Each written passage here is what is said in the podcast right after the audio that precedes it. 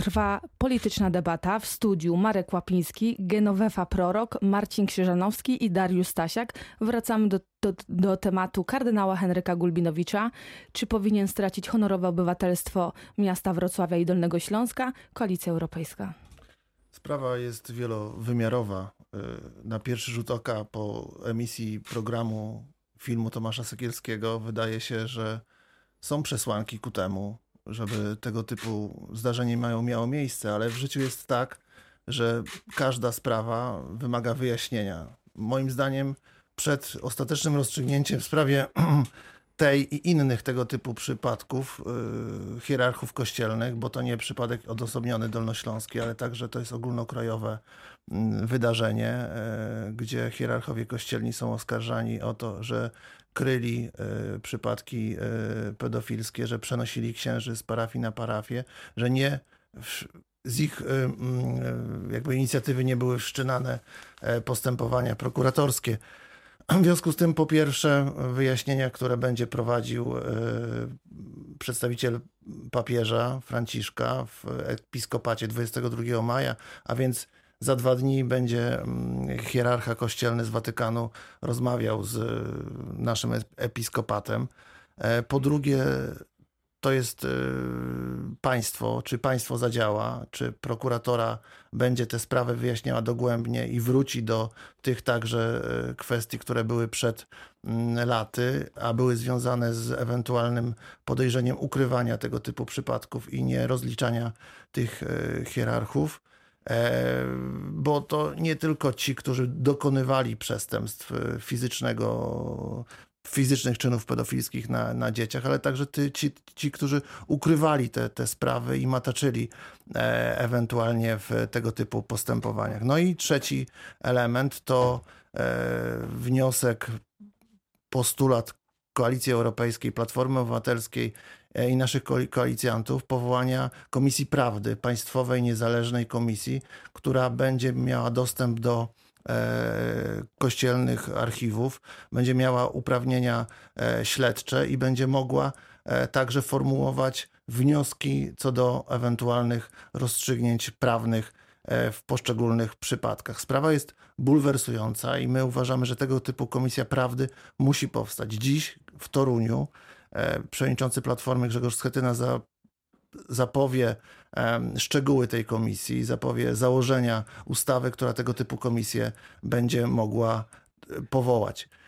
To będzie, miało, to będzie rzutowało oczywiście na przyszłość każdego z e, hierarchów, także przyszłość zasłużonej osoby, którą znamy z wieloletniego, wieloletniej pracy na rzecz Dolnego Śląska, Wrocławia, czyli kardynała Henryka Gulminowicza. Dzisiaj nie możemy ferować żadnych wyroków, dopóki nie poznamy e, faktów i nie poznamy dokumentów w tej sprawie. Jest jeszcze jeden element, który my jako wierni, a jestem także członkiem wspólnoty Kościoła katolickiego, będziemy chcieli, żeby nasi hierarchowie, nasi e, kapłani przed nami jako wiernymi e, wypowiedzieli, czyli zwykle to oni nas E, spowiadają, a teraz my chcemy wyspowiadać naszych e, hierarchów w takiej spowiedzi powszechnej, to na pewno oczyści atmosferę, bo Kościół przetrwa, Kościół musi przetrwać, Kościół musi przetrwać oczyszczony i wzmocniony. Uważam, że zbyt radykalne kroki niszczą, e, nie mogą zniszczyć Kościoła, ale Kościół wymaga e, oczyszczenia i tego oczekujemy. Po spowiedzi powszechnej jest zawsze ewentualne rozgrzeszenie i pokuta. I wszystkie te elementy, i zadośćuczynienie, i wszystkie te elementy muszą e, nastąpić i muszą być przeprowadzone przez nas jako wspólnotę. Dziś pada wniosek do Rady Miejskiej i do Sejmiku. To są ciała polityczne, ciała samorządowe, a rozstrzygnięcie tej kwestii będzie także nas, następowało w innych organach, o których wcześniej powiedziałem. Zgadza się pani z kolegą koalicyjnym? Tak, bardzo w dużej mierze zgadzam się z tym, co powiedział mój kolega koalicyjny.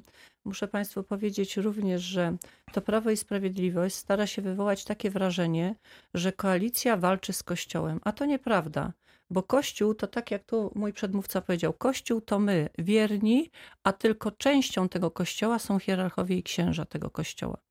Proszę Państwa, wczoraj wieczorem e, wywiad e, z panem e, ministrem Ziobro był i pan minister Ziobro tłumaczył księdza Rydzyka, który ma trochę odmienne zdanie co do afery, co do pedofilii w kościele, co do tych kwestii związanych z pedofilią niż sam prymas Polski. I aż właśnie minister Ziobro musiał to tłumaczyć. I to, tak jak pan słusznie zauważył, to stawia pod znakiem zapytania co do tego, w jaki sposób będziemy prawo egzekwować. Bo to, że teraz sobie tak e, Prawo i Sprawiedliwość mówi, no uchwaliliśmy, uchwaliliśmy znowu po filmie, który nie mów nikomu, y, oglądało 20 milionów, szybko w wielkim pośpiechu y, uchwaliliśmy zaoszczenie prawa. Na to zaoszczenie prawa mieli już 3 lata i też mogli zaoszczyć wcześniej y, i też mogli to uchwalić, bo mają ale większość. Ale co pani sądzi o sprawie ale, kardynała Gulbinowicza? Ale proszę, mi dać, ale proszę mi dać dokończyć, bo ten kontekst jest szerszy. To nie jest tylko sprawa kardynała Gulbinowicza. Na wszystkich konwencjach wojewódzkich pan premier Morawiecki i pan prezes Kaczyński głośno apelowali i mówili, Żelazem trzeba wypalać zło, nie będzie celebrytów, nie będzie świętości, kto będzie zawini, musi być osądzony. Musi. I ja tutaj apeluję też o taki rozsądek w tym wszystkim, to co powiedział mój przedmówca powinna być szeroko pojęta komisja, nie tylko środowisk y, kościelnych powinna dotyczyć, ale wszystkich środowisk tam, gdzie y, jest szczególnie dziecko narażone na pedofilię. Y, musi być to bardzo transparentne, bardzo, bo nie można sobie zamiatać już dalej pod dywan. Tak dla Polaków, dla wszystkich ludzi ważnych kwestii, jaką jest pedofilia, tak mm, tych zbrodni, które są popełniane, ale nie róbmy to kampanijnie, y, y, na prędce, bo tak każda sprawa wymaga indywidualnej, y, indywidualnych, takich dokładnych badań i rzeczywiście z tym problemem musi się zmierzyć państwo, bo państwo do tego ma instrumenty, bo państwo do tego ma odpowiednie instytucje, bo konstytucja Polski obowiązuje wszystkich w tym państwie i nie ma tu wyjątków. I słusznie zauważyli, że Polański kiedyś też nie był e, osądzony, że powinien być osądzony. Tak, nie ma takich autorytetów. Jeżeli ktoś ma większe wykształcenie, ktoś ma większy mandat społeczny i księża, i nauczyciele, prawnicy mają większy mandat społeczny, większe zaufanie społeczne, to tym bardziej powinni być surowo karani. To ja tylko chciałem się odnieść do jednej rzeczy, bo to, co pani przed chwilą powiedziała, jest nieprawdą, bo te zmiany w prawie zaostrzające kary za przestępstwa związane z pedofilią i to, co też ważne, powiedzieliśmy, że nie będzie tutaj e, tak zwanych zawiasów, to nie jest wynik filmu, tylko to są regulacje, o których, e, nad którymi prace w Sejmie, to jest projekt rządowy, trwały od e, ponad pół roku temu. I, I tak się zbiegło, że zostały na ostatnim Sejmie uchwalone. Więc jest to nieprawda, że to jest działanie nie w pośpiechu, tylko półtorej roku. To chyba pani sama przyzna, że pośpiechem nie jest. I jeszcze jedno słowo tylko. Tylko po filmie nie po filmie, tylko od półtora roku nad tym y, pracujemy. I Państwo, jeżeli tutaj tak zawsze wyrażacie się, y, że jesteście zatroskani o tę sytuację, mogliście przez półtora roku pracować w Sejmie nad y, nowym, nowymi przepisami kodeksu karnego. Co do komisji chciałem się tylko odnieść, że tu akurat w tym przypadku się z panią zgadzam, że komisja jak najbardziej, ale ona powinna dotyczyć szerokiego e, spektrum e, kwestii związanych z pedofilią, bo ostatnio też w telewizji był pokazany inny mm, film redaktora Latkowskiego, tego redaktora, do którego Platforma Obywatelska i służby jej wówczas e, podległe wchodziła do redakcji i starała się zabrać materiały dziennikarskiego śledztwa.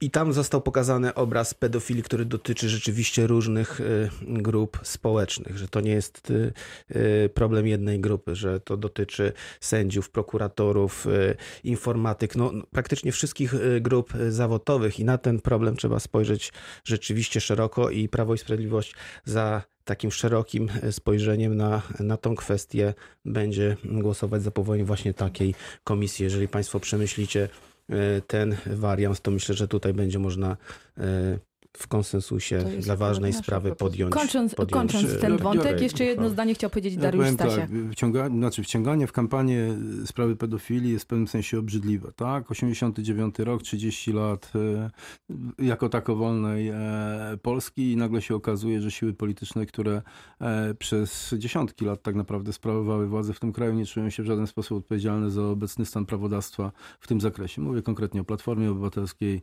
wcześniej Unii Wolności, o, o, i również o PSL-u. Pani przytoczyła tutaj przed chwilą moja przedmówczyni sprawę Polańskiego. Ile dobrze pamiętam, to właśnie minister Ziobro dosyć konsekwentnie stał na stanowisku, e, że ta sprawa powinna być ścigana również e, w Polsce w kontekście wniosku amerykańskiego o ekstradycję. E, to polski sąd ostatecznie tak zajął sprawę, zajął stanowisko w tej sprawie jakby odpuścił, zwolnił z odpowiedzialności. E, no, wszyscy się chyba zgodzimy e, za przestępstwo, które nie powinno być e, przedawnione. I pani redaktor zaczęła od pytania o to, czy kardynał Gulbinowicz powinien być pozbawiony honorego obywatelstwa miasta.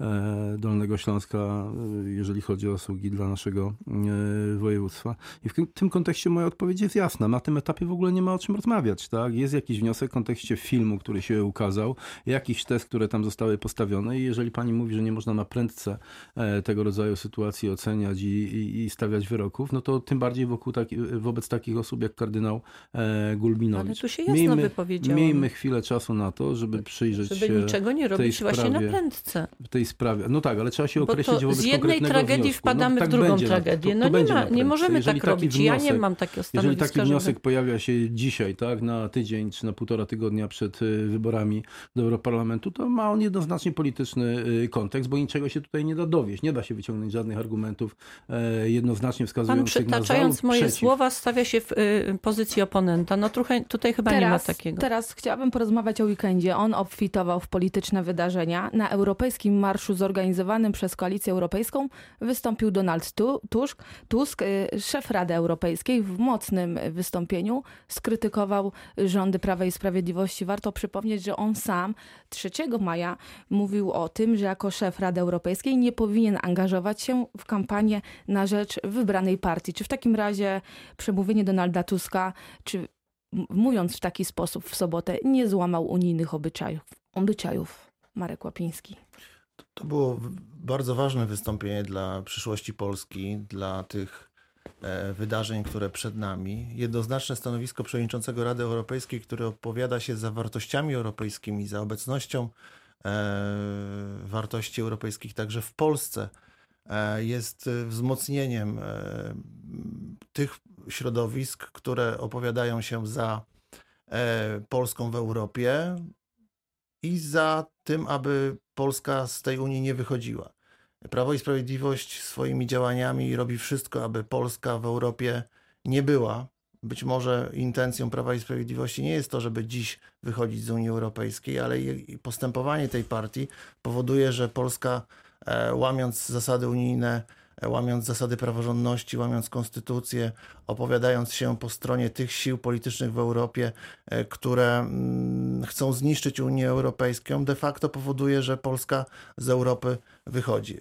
My chcemy, żeby Europa była w Polsce, żeby Polska była w Europie e, i abyśmy mogli nadal korzystać z E, ze wspólnego rynku, z otwartych granic, żebyśmy dalej mogli korzystać z, te, z, tego przywileju, jakim są dotacje europejskie. My mówimy w naszym programie, że wywalczymy 100 miliardów więcej e, niżeli to, co dziś PiS e, zagwarantował naszemu krajowi, bo wiemy, jak wielkie są potrzeby. Wiemy, jak potrzebna jest reforma ochrony zdrowia. Wiemy, że na chociażby europejski program onkologiczny czy na kolejne elementy związane z walką ze smogiem, transport niskoemisyjny są potrzebne dotacje unijne. Polska pozbawiona tych dotacji lub w znacznym stopniu dotacje ograniczone przez nieudolną politykę PiSu powodują, że e, chociażby rolnicy będą otrzymywali niższe dotacje. Ale nie odpowiada pan na pytanie, czy wystąpienie Donalda Tuska było agitacją wyborczą na rzecz jednego komitetu, czy nie według pana? Było wzmocnieniem tych sił europejskich, które e, chcą, by Unia Europejska przetrwała i by dalej wspólnota pilnowała w Polsce chociażby zasad praworządności. Z tego powodu Donald Tusk ma do tego prawo, jest obywatelem, jest Polakiem e, i, I dziś pełniąc Rady funkcję Europejskiej. Rady Europejskiej, jego prawa wyborcze e, nadal w Polsce obowiązują i będzie także w tych wyborach uczestniczył jako wyborca i stąd jego obecność na Marszu Polska w Europie organizowanego przez Koalicję Europejską należy tak odbierać. Genowefa Prorok. Tak, Polska w Europie ten marsz pokazał, jak bardzo dużo y, skupił wokół siebie ludzi. I tam y, nikt nie pytał o y, przynależność partyjną czy o legitymację partyjną. Każdy mógł wziąć udział w tym marszu y, europejskim. A ja może przypomnę moje pytanie. Donald tak, Tusk już złamał się, obyczaje już się europejskie czy odniosę nie? do tego. Donald Tusk wygłosił wspaniałe przemówienie, dobrze, bardzo dobrze odebrane przez obecnych i bardzo dobrze odebrane przez słuchających tego przemówienia. Więc jeżeli nie mamy się już czego czepić, to teraz się czepiamy, czy Donald Tusk złamał, czy nie złamał. Donald Tusk właśnie powiedział, Europa jest dla Polski ważna, a Polska jest ważna dla Europy. Y, Te dwa organizmy y, bez siebie teraz nie powinny funkcjonować. Po, miejsce Polski utwierdził, miejsce Polski jest w Europie. Ludzie doświadczeni, którzy y, są już w Europie, którzy dużo dla Polski zrobili, bo te 15 lat obecności Polski w Unii Europejskiej widzimy, jak zmieniają oblicze naszego, naszych y, y, terenów, naszych, naszej ojczyzny. Potrzebne są, potrzebny jest dalszy rozwój Polski i Donald Tusk podkreślił to. Musimy wzmacniać pozycję Polski, pozycję Polski w Europie po to, żebyśmy mieli te środki, żebyśmy mieli pieniądze, nowe technologie i dostęp do y, tego, co się Polsce należy. Marcin Krzyżanowski.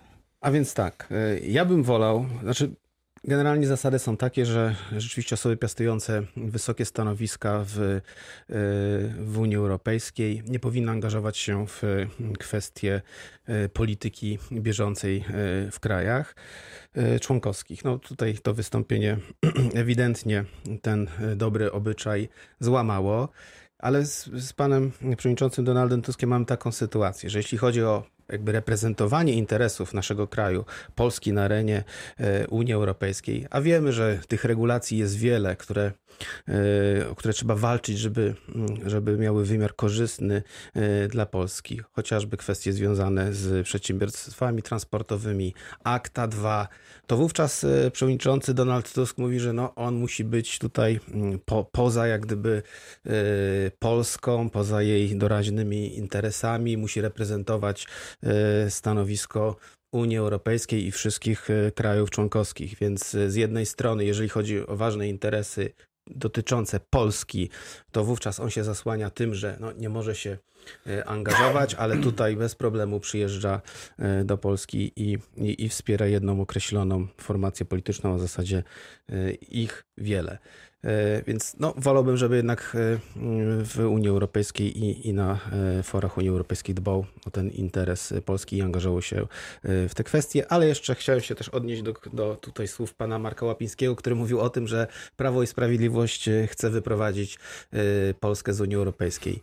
Nie chce, to jest kolejny taki fake news e, w tej kampanii europejskiej, mówi, przypisywanie nam czegoś, o czym e, nie mówimy i o czym e, nie myślimy. Już nawet przewodniczący Komisji Europejskiej Juncker w jednym z wywiadów powiedział, że nie ma w ogóle mowy o, o, o wyjściu Polski z Unii Europejskiej i nie, nigdy nie było to podnoszone przez przedstawicieli Prawa i Sprawiedliwości, że, że to jest w ogóle niemożliwe i że to jest właśnie wymyślone na użytek kampanii wyborczej i straszenia Polaków, w czym Platforma Obywatelska i jej koalicjanci z PSL-u i, i, i wszelkie in, inne e, ugrupowania, które są w Koalicji Europejskiej, opanowała do, do perfekcji. Dajmy szansę wypowiedzieć się Dariuszowi Stasiakowi. Ja myślę, że jest kilka ciekawych kontekstów. Akurat ten, o który pani redaktor pyta, jest najmniej ciekawy. Tak? Czy on złamał jakieś zasady, czy nie. Eee, o wiele istotniejsze jest to, że złamał fundamentalną zasadę. Jeżeli człowiek mówi, że czegoś nie zrobi, nie powinien robić, e, no to nie może dwa tygodnie później e, robić dokładnie wbrew temu, e, w jaki sposób się określił. Dwa tygodnie temu ledwie powiedział, że to prawda, nie powinien brać udziału w kampanii wyborczej, nie powinien się opowiadać po żadnej ze stron. Pojawia się nagle na marszu koalicji europejskiej i mówi, że PiS jest B, a cała ta koalicja jest bardzo sympatycznym e, politycznym e, zjawiskiem. No i rodzi się pytanie, dlaczego to zrobił. Ja myślę, że Donald Tusk, który od lat bardzo precyzyjnie planuje swoją karierę polityczną, zawarł po prostu deal polityczny. Bo politycznie można by się było zastanawiać, czy to dla niego, to wystąpienie było dla niego korzystne. No jeżeli Platforma Obywatelska przegra te wybory, no, koalicja obywatelska, tak, nawet o pół mandatu, no to można by powiedzieć, że oddziaływanie Donalda Tuska e, na naród jest e, dosyć e, względne. Tak? To znaczy rzeczywiście nie jest to już dzisiaj postać, która jest w stanie przełamywać tą opinię publiczną, tak jak to miało miejsce chociażby w roku 2011, kiedy jego osobiste zaangażowanie w końcówce kampanii wyborczej tej parlamentarnej spowodowało jakby przywrócenie pozycji Platformy Obywatelskiej, słabnącej pozycji Platformy Obywatelskiej i ostatecznie wygraną tego ugrupowania. Więc ja myślę, że on zawarł po prostu deal, że te ugrupowania, które mm, e, w tej chwili w ramach tej koalicji europejskiej funkcjonują, poprą go w kampanii prezydenckiej e, w roku przyszłym. Tak? Czyli z jednej strony trochę zaryzykował, ale z drugiej strony otrzymał obietnicę, że niezależnie od tego, czy to SLD, czy PSL, no, czy oczywiście Platforma Obywatelska, to co pozostanie po koalicji e, europejskiej, e, gremialnie poprze jego kandydaturę w tych wyborach e, prezydenckich. Donald I wydaje Tusk mi się, i wydaje mi się, ja tylko dokończę, i wydaje mi się, że to jest układ korzystny dla obu stron e, tego dealu, czyli zarówno dla Tuska, jak i dla sił politycznych tworzących koalicję europejską, bo może się rzeczywiście okazać już w niedługim czasie, czyli po wyborach parlamentarnych jesiennych, że jedynym zaworem bezpieczeństwa dla e, sił tworzących koalicję europejską może być prezydentura Tuska. Donald Tusk będzie kandydatem Koalicji Europejskiej na prezydenta Polski? Bardzo byśmy chcieli. Od dawna mówi o tym przewodniczący Grzegorz Schetyna, także inni przedstawiciele sił tworzących koalicję europejską mówią, że to rozwiązanie byłoby oczekiwane przez środowiska demokratyczne, e, opozycyjne dziś. Widzimy, jak pozytywnie na zmianę także nastrojów społecznych e, oddziałuje utworzenie koalicji europejskiej, czyli spełnienie tego marzenia o zjednoczonej opozycji, także aktywność e, Donalda Tuska od początku maja. Widzimy dzisiaj kolejny sondaż e, Kantaru, w którym koalicja europejska prowadzi 36 do 35 z PiSem. E, I wierzymy, że ten marsz, ta niedziela 26 maja, wybory europejskie będą pierwszym zwycięstwem koalicji europejskiej, później jesienne, październikowe wybory parlamentarne.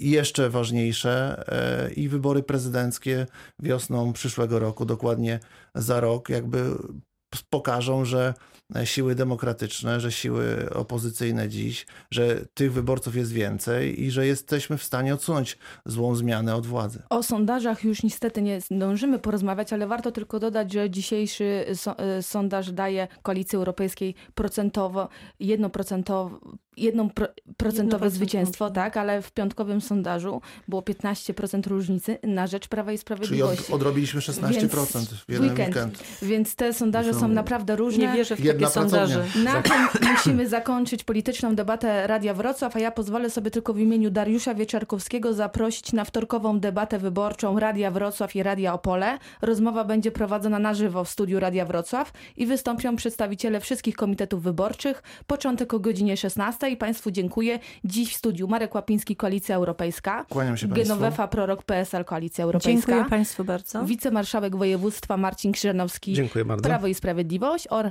oraz Dariusz Stasiak, bezpartyjni samorządowcy. Dziękuję Państwu. Dziękuję bardzo, miłego. Tym głosem, panie redaktor, idźmy na wybory w niedzielę. Tak, 26 idźmy na wybory. To będzie najbardziej znaczący sondaż. Dokładnie. Dziękuję bardzo, miłego To dnia. się zgadzam, bo te sondaże to po prostu